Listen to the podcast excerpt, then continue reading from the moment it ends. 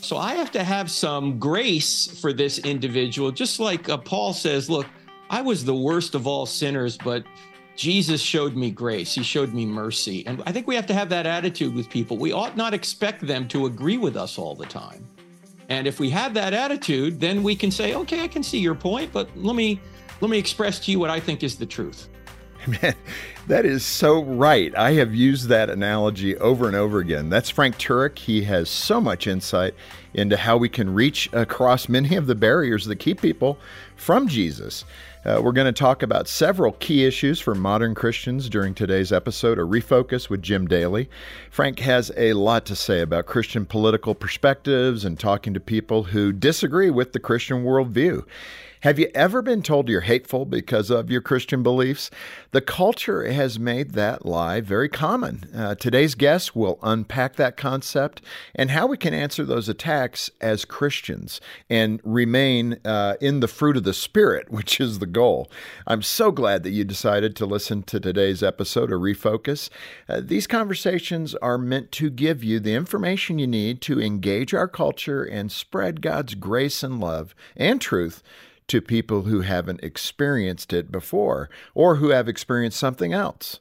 Uh, we're going to be talking about the practical evidence for believing in God and then how to share about Jesus, the reality of Jesus, the truth of Jesus with others. Frank Turek is the president of crossexamined.org. He presents evidence for Christianity at churches, high schools. That's great and uh, secular college campuses. And he also has debated several prominent atheists. And if you think of a question for me while you're listening, click the link in the show notes to send me a voicemail. I answer a question at the end of every episode, and I'd love to hear from you. Frank has a book called Stealing from God Why Atheists Need God to Make Their Case. We'll be covering that and much more in our conversation today on Refocus with Jim Daly.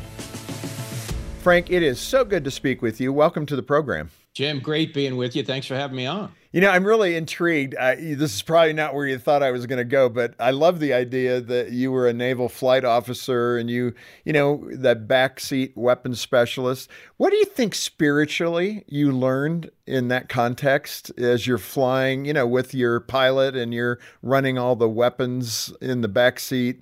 What is that experience like?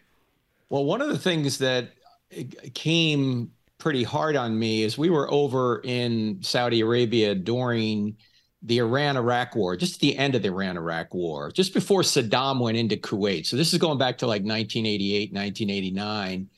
And uh, we were flying uh, a P 3, which was a, a, a, patrol plane. We'd fly very low over the Persian Gulf, uh, sometimes as low as 200 feet. And we were just doing patrols and the thing that struck me was mortality, because at that point, we were always worried that some Iranian was going to take us down with a, a surface to air missile from a little a little Boghammar boat or a little dhow that yeah. was on the uh, Persian Gulf. So I was always thinking, hey, this could be my last day right now. Thankfully, we never knew we got shot at anyway, but we were always ready for that. And uh, when you go into a war zone, whether or not you're shot at, you're still thinking, you know, my mortality is hanging on a thread here. It could happen at any minute. You know, that's so close to the old adage that there's no atheists in foxholes. I mean, right. I can't yeah. believe it leans into the content the way that does. But, you know, even that descriptor, talk about that because you've spent now your second part of your life as an apologist for the Lord, debating Christopher Hitchens and other notable atheists. Have you gotten a feel for uh, how they could be in that foxhole pending death and they still don't come to realization of Jesus? I think so much of it, Jim, is volitional. It's not intellectual. This is why I like to ask people who are not Christians if Christianity were true, would you become a Christian? And Jim, we do a lot of this on college campuses. And when I have an atheist at the microphone, if I ask them that question, if Christianity were true, would you become a Christian? The honest ones will say no. That, that's because, shocking. Oh, of course it's shocking. They claim to be beacons of reason, but then you ask them if something were true, you wouldn't believe it. How is that reasonable? It's not. the problem is not a head problem, it's a heart problem. They don't want it to be true. Now, okay, in that deduction of of rationale, you're really thinking they're just so anti God that even if they were given eternal life, joy, peace, never sorrow, never tears in heaven, this place of, of shalom, God's peace, I mean, this infinite transaction that you uh, give me eternal life and my recognition of my sinful nature and your death for me. That's basically it. And they're saying, no, I don't, if, even if it were true, I wouldn't want that deal. That sounds yeah, almost say, uh, idiotic, if I could say it that way. Well, I agree with you. It is. When you really put it the way you put it, people would be crazy to say no. But what they're on is not a truth quest, Jim. They're on a happiness quest. And huh. they're just going to believe whatever they think is going to make them happy here and now. This is a here and now thing. I don't want anybody telling me what to do. In fact, Christopher Hitchens called God a cosmic North Korean dictator, peering in on our sex lives, telling us what we can and can't do. And so much of this, Jim, comes down to the issue of sex and personal autonomy. I want to do what I want to do when I want to do it with whom I want to do it, and no one can tell me I can't. it's really rebellion. It's not, they're not disbelieving God, they're rejecting God because God is his moral standard. In that context, Frank, it, I mean, there is nothing new under the sun, whether it's patrolling uh, in the Middle East and, you know, fretting about an Iranian surface to air missile taking you down like they are today. I mean, mm-hmm. think of mm-hmm. that. That was what in the '90s, the '80s. Yes, I mean, and there we're right yeah. back there. I mean, talk about right. nothing new under the sun. And then you look at this: thousands of years, where we had the Garden of Eden uh, situation described for us in Genesis, and we're still there, right? Of course we are. Yeah, we're it, we're, we're fallen creatures who are depraved, who need a savior, and yet we're resisting the savior because we think some sort of temporal happiness now is going to is is really what our meaning is all about. When in reality, it's not. Well, we're going to unpack that over the next little while here together and mm-hmm. look at sexuality and all those things. But let's start with let's start with more of how we disagree in the culture today because I think people it's it, it there's a couple things, a couple of currents that are at play in our culture today. Uh, kind of this idea of tolerance. And if we mm-hmm. express love, the way we do that in the culture is we tolerate other people's false views, and that says we love you. But you kind of have a an issue with that, and I would agree with you. But what? Why are we getting that wrong when we think in that that way? Well, because today people think love means approval, but love doesn't mean approval. Just just by reflecting on it, I always ask people, you know, if you're a parent and you approve of everything your child wants to do when they're say 13, are you a loving parent? Of course you're not, right? You're an enabler. You're not loving them. You're enabling them to do evil. If you love them, you will stand in the way of evil. That's what love does. And by the way, Jim, in the passage that everyone reads at their wedding, but nobody obeys, First Corinthians 13, Paul says, Love does not rejoice in wrongdoing, love rejoices in the truth. He says, Love always protects. How do you protect people? You try and prevent them from doing evil. You don't affirm it. You don't approve of it. You stand in the way of, of it. That's what we're supposed to do. That's what love is. Love is seeking what's best for the other person. And that doesn't mean approving everything they do. Well, especially in that area of self harm, which again we'll get to, but let, us describe mm-hmm. the love of Christ. You're touching yes. on it, but what is the love of Christ? What does it look like? In one word, it's sacrifice. Huh. That's that's what it is. It's sacrifice. Jesus said, I give you one new command love one another as I have loved you. How did he love us? He sacrificed himself for us. And we have uh, the opposite view in our culture today. We think that love means approving what anybody wants to do. And Thomas Sowell put it well. Thomas Sowell says everything well. The 93 year old economist put it this way He said, When you want to help people, you tell them the truth. When you want to help yourself, you tell them what they want to hear. Boy, that's and what powerful. do we do? Yeah. What, what do we do when, when we tell people what they want to hear? We're sacrificing them for our benefit, Jim. Because what we're saying is, I'm not going to tell you the truth because I don't want you mad at me. I don't want to experience any of the blowback you're going to give me. So I'm going to tell you what you want to hear rather than what you need to hear. When we tell people what they need to hear, we're sacrificing ourselves to help them because we're willing to take the blowback. We're willing to say, I love you so much. I'm going to put up with any consternation you're going to send my way when I tell you the truth. So if we truly love people, we have to stand in the way of evil as tactfully as we can. You know, it, it, strikes me like that's a good way to even start that conversation if you're going to get into it with somebody who has, you know, you have deep spiritual disagreement with, a non believer, let's say. I mean, you look at the community, the abortion community and the LGBT community. Mm-hmm. That's not a bad way to start this. I want to be honest with you. I will sacrifice my relationship to tell you the truth versus yes. telling you what you want to hear, which won't help you at all. That's right. In fact, I think on a personal level, what you can say to someone, say you have somebody in your family who say identifies as gay. Let's just say that's the example, and they say, you know, hey, I want you to come to my same-sex wedding, right? What what can you say to them?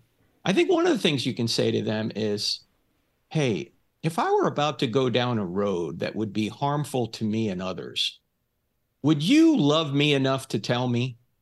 Hmm. And that person uh, hopefully will say, Well, of course. Thank you. Would you permit me to do that for you right now? Would you permit me to tell you the truth about what, what I think is going to harm you and others if you go down this road? I love you enough to want to, to risk you being mad at me to tell you the truth. Yeah. I'm not going to I'm not going to help you by telling you what you want to hear. I mean, if you look at that, that was exactly what Jesus did every day. Yes. And he he did it with such uh, firmness and grace that mm-hmm. we as the church tend to struggle in our humanness and in our sin nature to get that balance right. You know, so often with us, and I just, you know, the generalization of us, but we tend to work on a switch. I mean, this stuff happens in your marriage all the time, meaning it's either got to be this way or it's got to be that way. And what Jesus did so beautifully was to be able to speak truth with grace. And uh, somehow, I guess the question I've got for you is how, why do we struggle as much as we do when we have Jesus as that example with this balance. And it's not it's it is a dimmer switch. It's up and down. It's you know you got to move. You got to speak to the person that's in front of you. You got to know where they're coming from. You got to show some empathy. You got to say well i understand these conflicts that you have but let me show you what the word of god says and this is true. I mean, yeah, we do we do struggle with it, and I think that's just part of our sin nature because we feel like we have to be right and sometimes we can't imagine why somebody doesn't agree with us, which I find actually, when you think about it, I, I find that kind of absurd to think that everyone ought to agree with us. Uh, I, I, do a lot of co- I do a lot of college campus events, and uh, we always set up a microphone for Q and A, and uh, we put all those Q and A's on our YouTube channel, the Cross Examined YouTube channel. A lot of people watch them and they say, "Hey, Frank, how come you're so patient with these kids?" You know, oh, they really? get angry with wow. you, they get mad at you. They'll and I say to them, why should I expect a 21 year old kid to agree with my 61 year old self? I mean, I didn't agree with my 61 year old self when I was 21. Exactly. So why right. should I expect this? I don't know what his background is. I don't know where he's coming from. I don't know what kind of life experience he's had. I don't know uh, what he's read, what he hasn't read. I don't know any of this stuff. So I have to have some grace for this individual. Just like uh, Paul says, look, I was the worst of all sinners, but Jesus showed me grace. He showed me mercy. And I think we have to have that attitude with people. We ought not expect them to agree with us all the time. And if we have that attitude, then we can say, okay, I can see your point, but let me let me express to you what I think is the truth. Well, in that context, what it's describing is a humility. And mm-hmm. maybe that's what's lacking at times with us is because we're in this zero sum game, which I think you know, again, is a very humanistic orientation that you must lose so I can win. And right. Jesus comes in and says, "Let me lose so you can win." That's you know, right. it's very, right. very upside down. Uh-huh. I think even our natural mind, our our fleshly minds, can't even comprehend what's actually that transaction.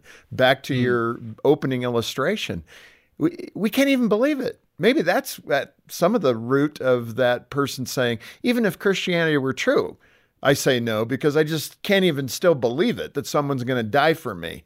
And, and I'd rather make my own choices in this life. That's really the issue. Yeah, it's being personal in control. autonomy. It's personal autonomy. I want to do what I want to do when I want to do it with whom I want to do it. Nobody can tell me that that's wrong. Now, by the way, that's a moral position when somebody says that. And the question is, by what moral standard are you saying that's the right way? That you have a right to do X, Y, and Z. If there's no God, you don't have any rights. That's the problem. Everything's just a matter of opinion. You think you have a right to sleep with whomever you want to or say whatever you want to. Not if there's no God. That's just your opinion. Oh yeah. And we I want to get deeper into that, but before we move away from this idea of respect, I want to I want to yes. touch on a scripture. And the thing about this, you know, and you know this, being an apologist, you can pull a scripture out of context and make yes. it say anything you want it to say. That's and right. I, I, point to the scripture in Second Timothy 2, uh, right at the end of that chapter, because it, it is generally the theme that you find in scripture, but it's also the marching orders for us. Let me just read it quickly. It says, So flee youthful passions and pursue righteousness, faith, love, and peace, along with those who call on the Lord from a pure heart.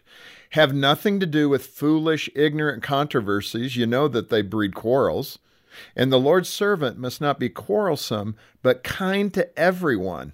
Mm. It doesn't say mm. some people, it says everyone. Right. That's right. And then it goes on to say, able to teach, patiently enduring evil, correcting his opponents with gentleness. God may perhaps grant them repentance leading to a knowledge of the truth, and they may come to their senses and escape from the snare of the devil after being captured by him to do his will. I mean, mm. wow, is that not a mm. job description for the Christian? That's it right there. And the gentleness and respect thing is hard for me, Jim, because I'm originally from New Jersey. Okay? it doesn't flow naturally for you. No, no, no. We want to fight all the time, right? But no, we have to take a step back and and think to ourselves, why should I expect this person to agree with me?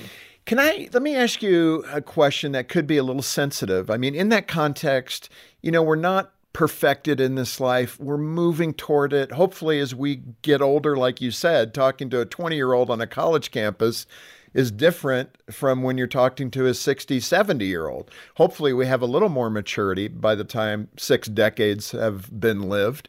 But in that context, it is amazing how we continue to fall into our sin nature and and we don't fight the spiritual battle with the tools God has given us. Let me give you an example. I had lunch with David Horowitz, who's a secular Jew. He's become right. he was a lefty, but he's become very conservative, especially in the area of education. Big believer in voucher programs for for schools, etc. And we were having lunch. He goes, "Jim, don't you know you know, you Christians, you're in an alley fight, and the enemy, these guys have switchblades. They're trying to kill you. In fact, he wrote a book, How the Left is Trying to Kill Christianity in America. So he's well informed. I said, David, no, we get it. You know, we're not stupid Christians. We just, you know, our weapons of warfare are love, joy, peace, goodness, mercy, kindness. And he goes, mm-hmm. wow, those are really bad weapons.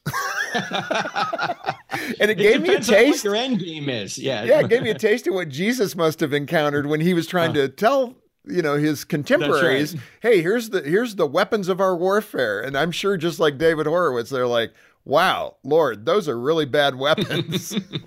it's true. Well, we got prayer too, and we do have the Word of God which is what Jesus used against Satan, right? Yes. So we we have those. We have the ability to reason. In fact, you know, we're we're we're not just defending Christianity now, Jim. We're defending reason itself. Huh.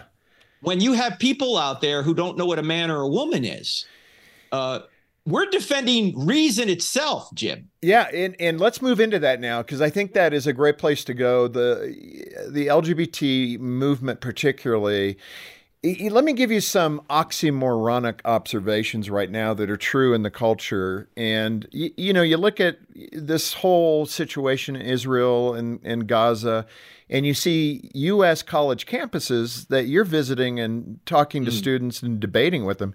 You have LGBT students for Hamas.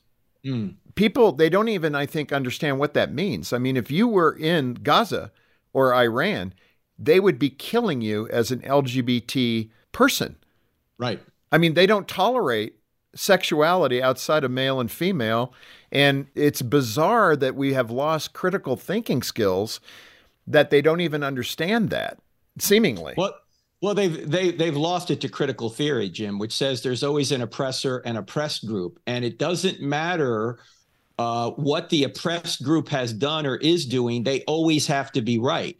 That's why you have LGBTQ people, not all of them, many of them are right. are reasonable enough to say that, but that's why you it. have people saying, "Oh, the people in Gaza, they must be oppressed." So they're in they're right no matter the fact that that they're committing atrocities against women and children, beheading people, raping people, desecrating them, burning babies. It doesn't matter because anybody who is considered oppressed by their definition of oppressed has to be in the right.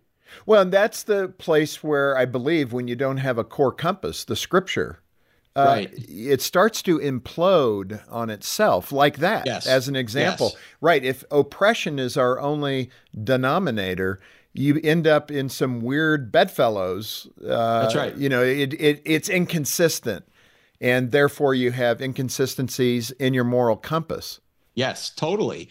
And even without the scriptures, just with the moral law written on our hearts, as Paul says in Romans chapter 2, the Gentiles and law, the law written on their hearts, that gets distorted when you start putting ideology above your own conscience. And that's what's going on with critical theory. Let me let me ask you if this has ever popped up for you. I was thinking about this a few years ago. I've never really expressed it publicly. But in talking with non believers, which I try to do, and I think every believer should make a habit of, of talking to mm-hmm. non believers because if you're just living in the bubble, you become very dull as a mm-hmm. sword. Mm-hmm. Yes. and Good. so, well you know, I was talking, I was talking to this Darwinist, and I was saying, let me let me make this assumption. I will assume the Darwinian position. Let's forget religion for a minute, a commitment to Christ. So if I have the Darwinian uh, mindset and I'm looking at the LGBT issue, for example, would it be fair to say that as a heterosexual male, that it would be appropriate for me in order to allow this species to survive that I would be fighting tooth and nail against the homosexual community because it's a threat to the preservation and procreation of the species. Mm. Is that a fair argument? And I remember him going, wow, I hadn't thought about it that way. so, I mean, right. with either hat, the, the uh-huh. Christian hat or the Darwin hat, when it comes to really, to your point, God's nature, when, when sexuality falls outside of God's nature, you got problems. Yes, yes. And there isn't a lot of reason that makes those views coherent. In fact, for sake of argument, think about the so-called LGBTQ community right now, uh, Jim. If the T's get their way, the L's, the G's, and the B's don't exist because the T's are saying there are no fixed genders. Well, if there are no fixed genders, there aren't any lesbian, gay, bisexual, or for that matter, heterosexual people because those identities or behaviors rely on fixed genders to even exist. Right, they're so all wrong. A, that's right. Yeah, so there's there's a bit of a of a civil war within that community right now because the, the L's, the G's, and the B's are going. Wait, if the T's are right, we're out of we don't exist. right, and so, you see Martina mm-hmm. Navratilova at least yes. arguing some sensibility that the T's got it wrong. and a, the feminists, yeah, the feminists the same way. That's why you have people who would probably be politically liberal overall, like J.K. Rowling, saying uh, you're erasing women because if, if there are no genders, there are no women. If there are no women, there are women's rights. And so she's standing against this horde of people who are claiming she's somehow a transphobe, whatever that means, even though these are people in her own books and movies. People that start in her own movies are, are, are against her because the ideology is driving them rather than reason and truth. Right. And I, I guess the uh, the deeper thing here fundamentally for us as Christians is you're looking at descriptions of human sexuality, you know, that probably were pretty common in Rome and in Greece. Mm. Uh, these were things that Paul spoke to that men laying with other men that that is not right. Uh, he mm-hmm. mean in in Romans he talks about those who have become Christian that formerly were homosexual. So there's salvation opportunity. But uh, even in this uh, debate, and I'm sure you've caught up with some of this between Andy Stanley and Dr. Al Mohler. Y- yes. You know, the one, I know both of them. Uh, Dr. Mohler used to be on our board. I would never go toe to toe with Dr. Al Mohler theologically. but I mean, so Andy talked about Jesus being circles You know, that he's embracing of everybody. And to Al's credit, Al said, That's true. I will give Andy that point. Jesus wants you to come into the family of Christ. But once you're in the circles, then there are lines. There's right, lines that course. Jesus draws. That's Just right. speak to that debate for a minute theologically. And I think it's, boy, you look at what's happening within the church, this is so critical. But yes. that that way of deducing that argument is so good because it is this idea that God is love. We get that. Al Mohler is recognizing that. But once you're in the family of God, there are things that are expected of you in terms of how you behave. Yes, of course. And full disclosure, I'm a friend of Andy, and I, I had a six hour conversation with him about this a few months ago. And he's a friend of mine, but I disagree with him. I think what he's saying is wrong. It is true that, yes, Jesus wants everybody to love one another, but love doesn't mean approval. Love seeks what's best for the other person. And he appears to be going down a road, unfortunately, that is going to approve of behaviors that God does not want us to stay in. Yeah. He, as, you, as you just put it, Jim, it says that's what some of you were. And it wasn't just people engaged in same sex relations, but it's people who were covetous, people who were thieves, adulterers, all these other behaviors. right all of us. You're right. And I, you know, yeah. when I've engaged in discussion with some of the the LGBT people that I've had the privilege of meeting and talking to them about the Lord, you know, one thing they'll say to me, and this is really this is a fair comment. They'll say, mm-hmm. you know, when we walk into your church, you know that we're gay. I'm holding mm-hmm. my partner's hand. You know, we're right. we're obviously not one of you. But he said, What about a couple in your church where they divorced for unbiblical reasons? They just got tired of each other. And then they remarried people in the church and they come to church. Do you sort them out because they're actually committing adultery? We I went, be. Wow. Yeah, well, it's but I would respond by saying just because we're inconsistent in one area doesn't mean we ought to be inconsistent in another. Well, right? that's so true, and I, yeah. you know, this gets me to the point that you made that I thought I had come up with this. I've been using this for two or three years. I didn't know you uh-huh. had already talked about it, but this idea that Christians are hypocrites. People will say that to me, and I'll go, "Yeah, we are." Because we're yeah, not perfect. Right. and it well, like you know, takes the wind out of their sail, right? Yeah. And John Dickson, who uh, teaches now at Wheaton, has a great analogy. I don't know if you've heard of it. Uh, I always give him credit for it because it's wonderful. He says, uh, when somebody plays Beethoven poorly, who do you blame? Right. right. You don't blame Beethoven, you blame the player. So when someone plays Jesus poorly, who do you blame? You don't blame Jesus. Look, just because I'm not true and beautiful doesn't mean Jesus isn't true and beautiful. Right. And Christianity is not Christians, Christianity is Jesus. So keep your eyes on Jesus. He's our savior. And as you just put it, Jim, if we weren't hypocrites, we wouldn't need a savior. Right. I mean, if we were perfect, right, what, what we wouldn't need Jesus. Well, another I, great I, point I, of logic. Yeah, I tell audiences this, and the, and and they they sometimes stop when I tell them if they're Christian audiences. I said, "Do you realize that you can get to heaven by being good? You can. You just got to be perfect your whole life. Too late for me, right? I'm not going to make it. How about you? And by the way, the God that knows everything knows that you will not live it perfectly. that's right. That's right. and he's, that's he's, why he he's, said Jesus. That's right. He's he's already figured out I I need help. That's why he came to save me. You know, Frank, before we move off of the topic of, of sexual disorientation, if I could call it that, I hadn't yes. heard of that, but that's a great way to describe it. Mm-hmm. Um, I've had the chance now to interview some of the detransitioners. And I yes. think, to your comment earlier, the transgender, gender dysphoric movement is really a wake up call to everybody about what it means to be human. Forget That's what right. it means to be a woman, but what it means mm-hmm. to be mm-hmm. human, that we're born with these innate attributes. You you either are male or you're female. And then from there you may have gender dysphoria, which up until recently was seen as a psychological disorder. Now you have these political movements that are trying mm. to gain power through these circumstances, horrible circumstances that particularly young people find themselves in. And to that effect, with these detransitioners, um, what I have found is kind of this statement. I thought I was getting love and acceptance, to your point earlier, in this group. What I mm. didn't realize, and what no adult told me around me, either the school administrator, the teacher, my parents, whomever, that I needed to mutilate my body to get that acceptance. There was nobody standing there saying, don't do that. If anything, just wait until you're an adult to make that decision. And that to me is profoundly impactful that these are people that can't get a tattoo, can't drink a beer, can't buy cigarettes, but they could get sexual reassignment and make that decision for themselves at 12, 13, 14 year old. How how insane is this culture? And tragically, very few pastors are talking about it. Because it's we need taboo. to talk about it.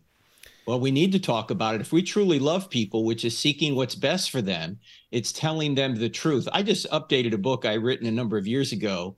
It's called Correct, Not Politically Correct. And this is about same sex marriage and transgenderism. Can I just read a very brief quote from a lady that tried to transition from being a woman to being a man? Yes. Here's what she here's what she said. Her name is uh, Scott Newgent now. She says this, Jim and this is in the book correct not politically correct she said during my own transition i had seven surgeries i also had a massive pulmonary embolism a helicopter flight ride an emergency ambulance ride a stress induced heart attack sepsis a 17th month recurring infection due to using the wrong skin during a failed operation to give her a male organ, 16 rounds of antibiotics, three weeks of daily IV antibiotics, the loss of all my hair, only partially successful arm reconstructive surgery, permanent lung and heart damage, a cut bladder, insomnia induced hallucinations, oh, and frequent loss of consciousness due to pain from the hair on the inside of my urethra. All this led to a form of PTSD that made me a prisoner in my own apartment for a year. Between me and my insurance company, medical expenses exceeded $900,000. Wow. Jim, there's no protocol for this because it's impossible to change your biology. You can change your mind, but you can't change your biology. And yet, politics is trying to tell people now the only solution is to try and change your body, which is medically impossible. So there's no protocol for sex change operations. This is the kind of horror that people go through trying to do this. Frank, when you look at, and I keep my eye on what Europe has done, they tend to be ahead of the U.S. Yes. in many of these things. What I give them credit for, the way I understand it and read the articles coming out of the U.K., Finland, Sweden, Norway, is that they have put the brakes on this because Yes, they, they have. they rightfully have said they see no clinical benefit from uh, treating gender dysphoria in minors with surgical change, hormone treatment. So now they've scaled it back. They are no longer doing it in many of the European countries, or if they're doing it, they're doing it in small, almost just small uh, groups to uh, do clinical trials. And yet, here in the US, now we go headlong into it. We don't look at the data. We don't reverse ourselves because we're, in my opinion, too arrogant in the science community. And it's being taken over by what I would call activist medical doctors who now are all about promoting a political perspective rather than a medical perspective. But how in science can you have these two very different viewpoints now between where Europe is at and where it's headed and where America is at and where it's headed? Yeah, because science doesn't say anything. Scientists do. That's the problem. And you'll have some scientists who are buying the political line now that says this is good, right, and wholesome.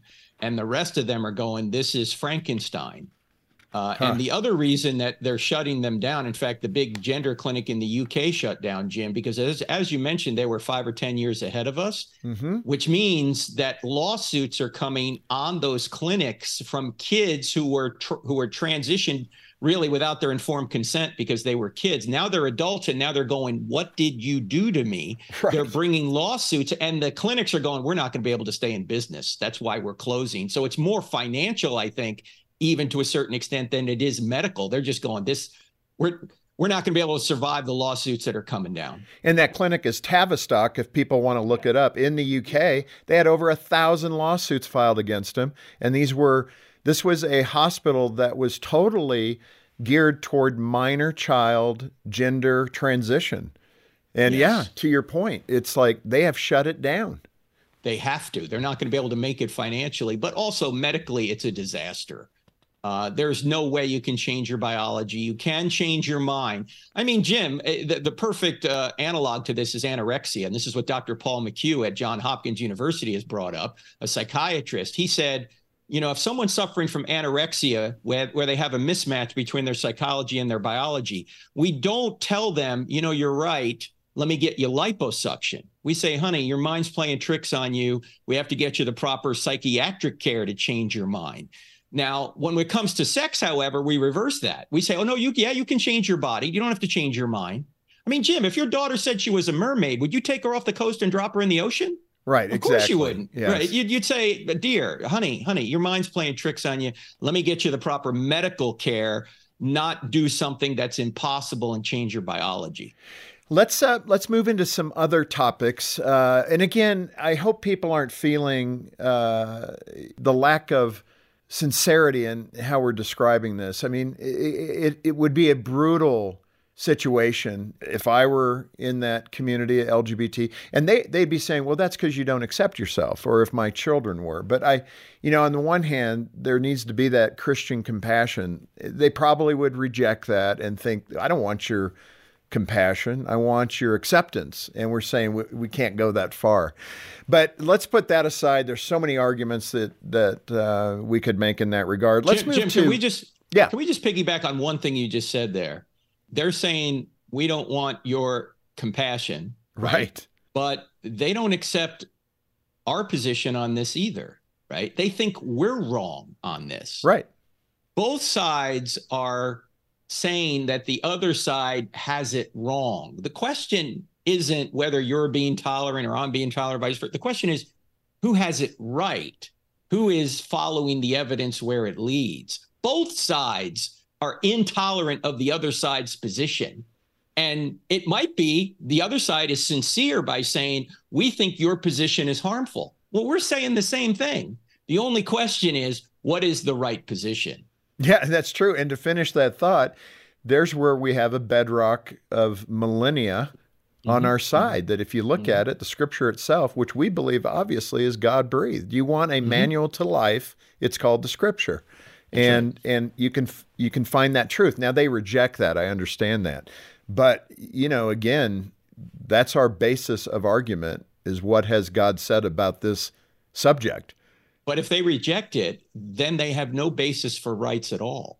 Yeah. Because if there's no God, there are no rights. Well, and that leads right to the next topic. Because I wanted to ask you about this. That was beautifully done, the, the segue. Because you have talked about and written about this this contradiction between Mother Teresa and Hitler. Mm-hmm. And I want to uh, unpack that a bit because it's a great analogy again of inconsistency. So describe mm-hmm. describe that kind of paradox between Mother Teresa and Hitler. Well, we have a in the book I don't have enough faith to be an atheist. We're giving the argument that Christianity is true from the ground up, that the Bible's true. And one of the chapters is titled Mother Teresa versus Hitler, and the question is who's right and who's wrong? And the answer is you don't know unless you have a standard outside of both of them. Uh, because Mother Teresa wasn't the standard, Hitler wasn't the standard. There must be a standard beyond both of them by which we judge both of them. And we say Mother Teresa, who served the poor in Calcutta most of her life, was closer to the standard of goodness or righteousness than was the murderous dictator Hitler. If there is no standard beyond Mother Teresa and Hitler that they are both obligated to obey, then all we can say is Mother Teresa and Hitler were different. We can't say one is better or worse than the other because we have no standard by which to judge either of them other than our own preferences. So there must be a standard beyond, and this goes back to C.S. Lewis's argument, where he writes in uh, Mere Christianity, he says, if you're saying that the Allies are right and the Nazis are wrong, you're comparing them both to a standard beyond either of them, beyond the Allies and beyond the Nazis. And that standard is what we mean by God's nature. If God doesn't exist, the Nazis and the Allies are just different. They're not better or worse. Well, and Frank, I think that illuminates where we're at today. When you, uh, over generations, when you lose that standard, because mm-hmm. we're not teaching it. And in fact, no. we're teaching it in a headwind because yes. you people, meaning us, the Christians, are intolerant and backwoodsy, and you know you're. But, when, you're but when you say that, Jim, when they say that, they're they're implying a standard. Right. They're, they're saying that you're somehow wrong, Jim Daly. Focus on the Family Guy because you're intolerant. You're backwoodsy. Compared to what standard? Right. What are they using to say you're wrong? See, that's the problem. They don't have a standard other than their own preference. Well, and that's it. That's what it gets Yeah. down to is their preference. I think that came out. You were debating a Jewish atheist named David Silverman, and he, he admitted something pretty mind blowing to you. What was it? David Silverman at the time was president of the American Atheists, and during our debate on whether or not God exists, I asked him. Uh, I said, if there is no God, David, then the Holocaust wasn't really wrong. And him being Jewish, even though he was an atheist, tried to say, well, he tried to avoid the implication, and I kept pressing him on it. I kept pressing him. I said, David, if there's no God, the Holocaust wasn't wrong. You know what he finally said? He said, You know what, Frank, you're right. The Holocaust wasn't really wrong. And I said to him, David, if your worldview is telling you that the Holocaust wasn't really wrong, you have the wrong worldview. Welcome to theism. You Right. know it's wrong. In fact, you know with more certainty that killing innocent people is wrong than you know that atheism's true. So why would you side with atheism? You already have an intuitive sense that murdering innocent people is wrong. If that's the case, atheism's false. So why would you be an atheist? Did he respond? He, you know, they they just try and avoid it. He didn't. Yeah. I mean, you can see the debate on our YouTube channel, the Cross Examined YouTube channel. He would just assume his own standard. That's why I wrote a book called Stealing from God Why Atheists Need God to Make Their Case. He was in the same debate, Jim. You know what he was saying? He was saying it was wrong to not put kids with a homosexual couple. You know, if they're they need to be adopted. Right. And so I said to him, why would that be wrong? What standard do you have to call that wrong?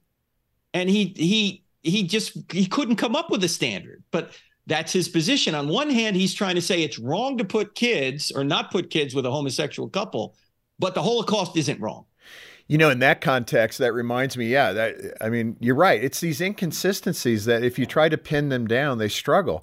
Katy Faust has become quite a voice for children. She has an organization called Them Yes. Before Us, meaning children Yes. before adults. That's and right. she, her mom and dad divorced when she was 10. Her mom uh, ended up with a female partner. And she would say, I love my mom and I loved her partner. Yes. And her whole point, which I think is so beautifully expressed, is that adults, we have changed because of the erosion of time and values in our country as a Judeo Christian country.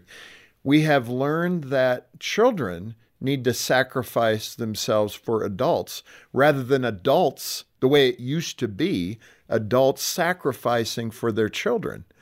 And that is such a profound statement. And it, mm. it rings through the classroom of schools all around the country when it we talk about sexuality or selfishness or the way kids are being raised today. It's back to sacrifice your children for your happiness and your mm. joy. If you don't mm. want that child in your womb, kill it. If you have that child but don't want to be a parent of it, ignore it. Let the school do it. I mean, it, there's just so many uh, cultural messages today that says, yeah, sacrifice your kids for your peace and your joy and your happiness. How wrong is that? Well, Jesus said exactly the opposite. If anyone causes any of these little ones to stumble, it'd be better to have a millstone hung around his neck and thrown in the depths of the sea. He also said, I give you one new command love one another as I have loved you. And so we mentioned earlier, that's sacrifice. If you love somebody, you will sacrifice for them, not demand sacrifice of them. Yeah, it is so true. And it's just a place to peer in.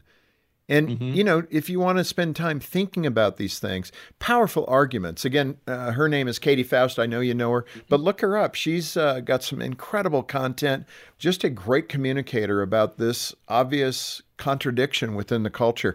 Uh, Frank, let me move into the cultural idea of following your heart and the mm. problem that that creates. But mm. again, we've touched on this, but I want you to hit it directly. How Yeah. the culture and individuals within the culture, movements, when they follow their heart, they end up in a dead end. Yeah, they totally do. There are three reasons, probably more than this, but I'm just going to give three quick reasons why following your heart without moral restraint is not a good idea. Number one, your heart is deceitful and wicked, as Jeremiah points out. And we know it intuitively. I always ask people if you were to wake up one morning and a sign was attached to your head that transmitted every thought across your forehead in big LED letters, and you couldn't turn the sign off and you couldn't cover it, no matter where you went, everyone could read every thought you had, would you leave your bathroom? I wouldn't. right? Of course not. Because our hearts yeah. are selfish and egotistical, and we're judging people all the time. We're bent toward evil. It's easy to be bad, it's hard to be good. You know, anyone that's brought up a two year old knows the depravity of human beings. Yeah. Right? We're bent toward evil. We want what we want when we want it. So, number one, the first reason following your heart is not a good idea is our hearts are deceitful, wicked, and very selfish. The second reason is our hearts are contradictory um, you can't always follow your heart. For example, you might be someone who uh, wants to get married and have a family, but at the same time, you still want to play the field. I don't know about you, Jim, but when I got married, it put a big damper on my dating life. Yeah, I couldn't follow both hearts, right? I, I think that's the whole thing. yeah, that's right. right. I mean, you got to make a choice. Yeah. You can't consistently follow your heart because it, it goes in different directions at different times. So uh, it's deceitful. The second, it's conflicting. And thirdly, and mo- probably most importantly to young people, your heart is changing. Your yeah. heart's changing all the time. You're not the same person you were when you were 10, 15, 20, 25. When you're young, your heart changes dramatically in short periods of time. So it makes no sense to make a lifelong decision to sterilize yourself when you're 15 because you don't think you want kids and you think you're the other gender. When you know what the data shows, Jim, that 80% of kids who have so called gender dysphoria grow out of it by the time they're 18. Why? Because their heart changes. The yeah. heart doesn't stay the same. In that context, just to mm-hmm. put an exclamation point on it, that's what makes it to me such an immoral act that we're, you know, we contain children from making decisions on yes. very less horrific things like you know yes. buying a pack of cigarettes i guess yeah right. that can create lung cancer but think about it for a minute but they could do uh, they can make a decision to change their gender to t- well to attempt to change their gender but to take medication to get a double mastectomy a hysterectomy at 14 15 years old with the support of school administrators teachers mm. counselors maybe in some cases, parents not even realizing what's happening, or worse, people don't even believe this that. Uh, like family services of given states are taking these kids out of their biological parents' home because they're not gender affirming. Wow. Well, actually, that's been a federal mandate too. President Biden on March 30th, 2022, through his uh, Health and Human Services Division, basically said the same thing, Jim that if you don't affirm your kid in gender affirming care, we may come to take that child from you. So think about the power of the U.S. government being on a little rooftop of this home and this mm. little Christian family. They're trying to do the right thing, but this child goes off to school. They have every adult in their life outside of their parents at school talking about how important it is for them to live what they believe they are, not what they biologically are. And you've got this, I mean, this whirlwind against you and mm. they're trying to fight this. I mean, it, it, it feels overwhelming, and my heart goes out to those families. And uh, that's why we that's why we need to be engaged. And in fact, when kids are being taken from their families and transitioned, uh, we we have to speak up against this. Yeah, Jim. I I I kind of feel like right now the church is sort of like uh, the the churches in Germany who just sang their hymns louder as the train carrying Jews to Auschwitz was passing by. Yeah, but especially you know. in this area of human sexuality, it is the Trojan horse that's making its way into Christian homes and wreaking is. disaster. Uh, over it all, uh, Frank. Let me let me speak to the nation a bit. We get you know we get knotted up a bit about what was and the founding fathers and their mm-hmm. hypocrisy. And we get that. Mm-hmm. We understand that. They too were mm-hmm. imperfect people.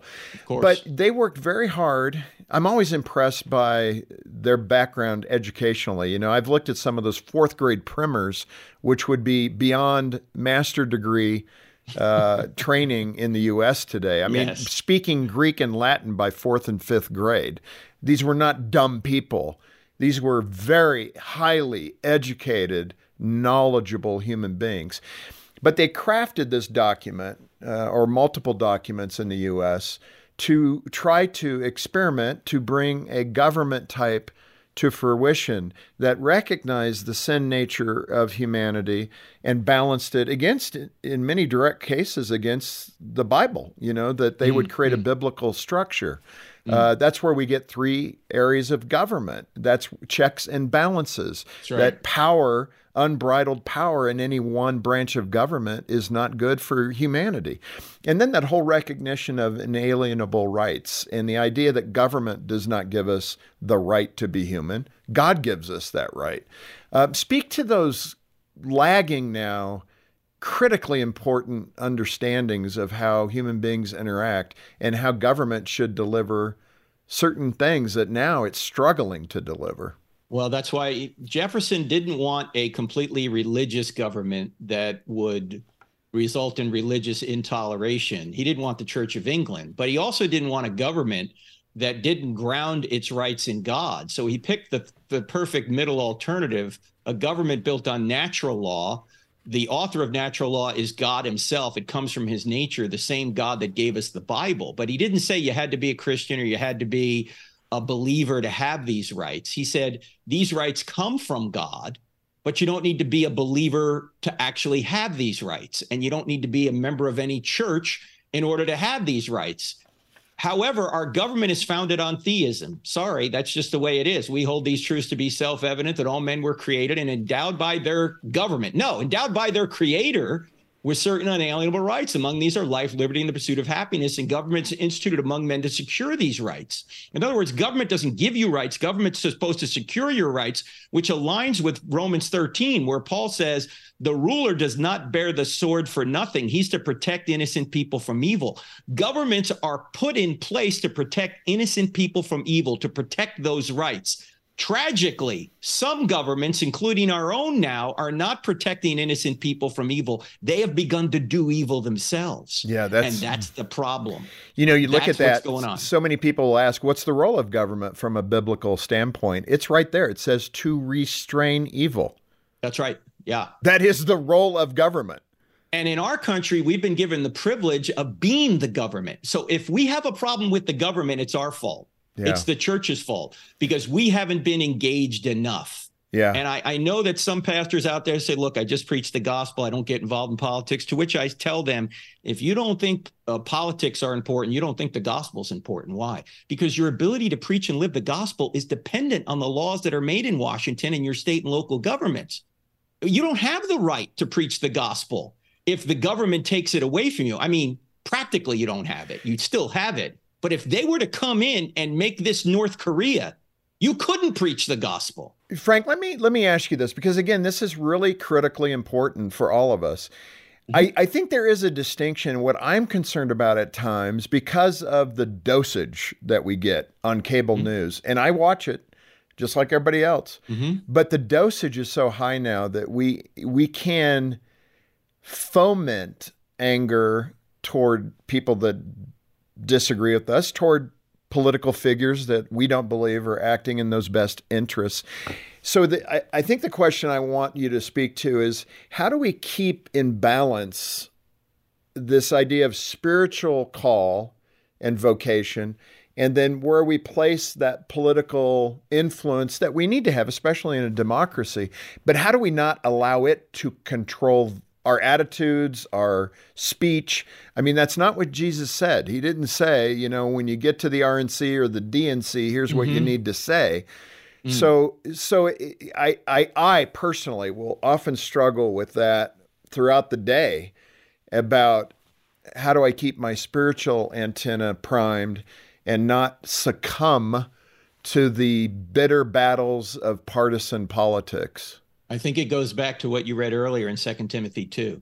That same sort of behavior we need to bring to the political realm. Yes. It, it, it, but we still need to be engaged in the political realm Correct. because if we're not, then the godly people, if the godly people are not engaged, then the institution goes godless. But in that context, in that yeah. context, is it because it's a heavy load? I mean, I'm thinking of the pastor example you just gave. You know, I really don't want to get involved in that. I'm going to preach the word. I'm going to speak to my congregants, and they need to carry that message out.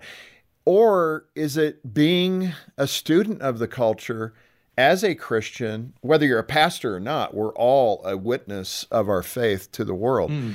To do the work. I mean, you know apologetics. You have mm. gone toe to toe with Christopher Hitchens and you know the normal average person is going I yeah I I didn't get a degree in this. I don't do this every day.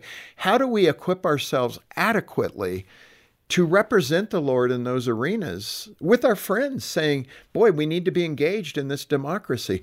How do we encourage people and pastors and leaders to say, it's not, abortion is not political, everybody, it's moral. Yes. And, and well, that's what politics is it's putting morality into code. And that's unfortunately, immorality is often put into code. Well, there's a statement. That's why, yeah, that's why Dr. Geisler and I years ago wrote a book called Legislating Morality. You always hear you can't legislate morality. The truth is that's all you can legislate. That's what all laws do. Yeah. They legislate a moral position. You right. can't think do of a this, law that don't doesn't. do that. Yeah, yeah. Now, tragically, some of our laws are legislating an immoral position, such as you can kill your child in the womb, such as we're going to come to your your house and take your child away from you if you don't affirm the gender they're in, so or the gender that they think they are. So there are immoral laws, and that's why Christians have to be engaged. But we have to be engaged with the kind of attitude you mentioned earlier from Second Timothy 2, Jim. Yeah. Uh, we have to be engaged everywhere. And a, a question I like to ask people is what area of your life is not an area that Jesus reigns over?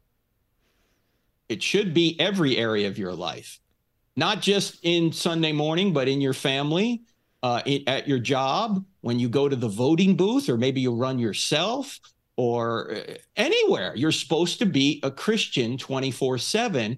And if we're truly going to love our neighbor, and we all agree we ought to love our neighbor, one way we love our neighbor is to make sure that laws are put in place that protect them from evil. And that's what we do in the political world. How do you love people politically? You put laws in place that help people uh, be protected from evil. This is why Jesus went after the politicians of his day, who were the Pharisees. They were on the Sanhedrin. And he says to them in Matthew 23 23, You're neglecting the weightier matters of the law. You're tithing your spices, and yet you're you're ignoring justice, faithfulness, and, and righteousness. I can't remember the exact words he used, but something to that effect. And in our country, we're doing the same thing. Jim, we're telling people what light bulbs they can and can't use, what stoves they can and can't use, what cars they can and can't drive, but we won't tell them don't murder your children. We won't tell them don't uh, uh, try and mutilate your children. We are majoring in the minors. We're neglecting the weightier matters of the law. And that's why Jesus was scolding the politicians of his day. So we have to have the attitude you mentioned earlier, but apply it to the political realm. Frank, that is that is eloquent. That is well said. I don't want to end on any any other note. There's other stuff we could cover, but uh, I just feel like you've hit the nail on the head and and really brought great light to it today. I hope people will listen and share this with friends, make it a topic of discussion. If you're in a small group, why not play this and then talk about it? Uh, I just so appreciate the freshness of what you're saying, what you're thinking about. Of course, a lot of this is built off your book, Stealing from God Why Atheists Need God to Make Their Case. I love that. We probably all have family members. I have had family members that live that title. And uh, you know, for for people that don't believe in God, they spend a lot of time telling you why your God is not a good God. you know, mm, mm, and mm. that's in essence what you've captured there. Thanks for being with us, Frank. So, so good. I hope we can do this again on different elements of the culture. We'll have you back and expand this a little bit. I, I just so appreciate the way you think, the light that you put to it, and the challenge for all of us to live it well so that we can serve the Lord in this generation, in this moment. You know, Jesus didn't come into a perfect situation with the Roman Empire mm-hmm. on Israel's throat. And uh, so, you know, it's not like he didn't live in it. He's living in, he lived in some things that were very similar to what's going on today for us. So be of good cheer. Fear not. Well, thank you for the work you're doing at Focus on the Family. You guys have been a beacon for truth for decades, Jim. Thank you for that. Well, I appreciate it, Frank. God bless you. God bless you. I received so much out of that conversation with Frank, and I hope you'll be able to share something you learned with a friend or a family member. Uh, talking to unbelievers can be intimidating because their arguments can be difficult to respond to and typically emotional. But Frank does such a good job providing very clear and respectful responses so you can feel equipped and confident to have those conversations. I highly suggest you get a copy of Frank's excellent book, Stealing from God why atheists need God to make their case, which is full of evidence for God, which will build your faith. The book will help you uh, be prepared to give an answer when people ask you why you believe what you believe, just like the scripture says in 1 Peter 3:15. We had a listener comment on a recent episode, and we were so encouraged. She said, Amazing, insightful, practical tools to apply in real life. I like that the episodes are long, so it's a deeper dive into every topic. Thank you for this life changing podcast. God bless. Wow, thank you to that listener for uh, just absorbing what we're trying to do here, which is to equip you to speak to those around you about the culture, about God, about the evidence for God, and doing it in a way that really reflects God's heart. Um, I hope you'll support Refocus. We wouldn't be able to make this podcast without your help financially. So let us know first how the podcast has blessed you. And then, if you can, make a gift to help bless others. When you make a gift of any amount, we'll send you uh, one of the two books we covered today from Frank, Stealing from God, as our way of saying thank you. The link is in the show notes. Okay, for the inbox segment, here's a voicemail from Eric. Hey, Jim. I have this friend who I've known since we were kids. Uh, he's an engineer and he says he doesn't believe in God and he thinks that the Bible is an ancient myth. I don't know how to talk to him about it because he's pretty smart and always turns into an argument, but I do want him to experience Christ's love. How can I approach him on this matter and talk to him about it? Eric, let me say this. One thing is, God gives us each temperaments and personalities, I think, for His uh, good pleasure to work through us, especially those of us that are committed to Him. So I often uh, jokingly refer to accountants and engineers, and I get so much uh, you know, uh, response when I do that. So I don't want to be pejorative or negative here. Engineers are wired to uh, see the things that are right in front of them. They want factual data. They need to make decisions based on what they can see, feel, and touch. And I respect that. That's why we have bridges that don't fall down, buildings that don't fall down, because wonderful engineers are wired that way. When it comes to faith issues, though, these are things that are beyond the physical universe, things that are hard for them generally to accept because they can't see it and prove it. But that's what faith is about. One of the great books and authors that I've encountered is John Burke, who was an engineer. He was agnostic, maybe even atheist. And he wrote a wonderful book where he uh, went and collected all the near death experiences that he could and kind of followed up on his deceased father's research in that area. It is a powerful book. It led him to Christ as he was doing the research. He went from agnostic engineer to believer. And I think he's probably one of the foremost people that could help you with insights on how to reach him. You can get that resource from Focus on the Family, uh, and it's called Imagine Heaven. And uh, also, I'm sure John has other things on YouTube you can listen to. Uh, thank you for your question, Eric. And because of that, uh, the fact that you sent a question, I want to send you a copy of my book, Refocus Living a Life That Reflects God's Heart, as my way of saying thank you for responding. If you have a question for me, please send me a voicemail, just like Eric did. You can click on the uh, show notes below and leave that voicemail. I want to hear about what you're experiencing in the culture and the questions you've been thinking about. It helps us to frame future programs. Thanks for listening to Refocus with Jim Daly. Please share this with your friends and like, listen, and subscribe wherever you find your podcasts. On the next episode of Refocus, author and speaker Ray Comfort will encourage you to boldly share the gospel with a world that desperately needs Christ. But we have found everlasting life in Christ, absolutely, 100%. And we know that if the world knew what we had, they'd say, please, please tell me the answer to death. Tell me how I can find everlasting life. But they don't know. And that's why we must be bold. That's coming up on Monday, February 26th on the next Refocus with Jim Daly.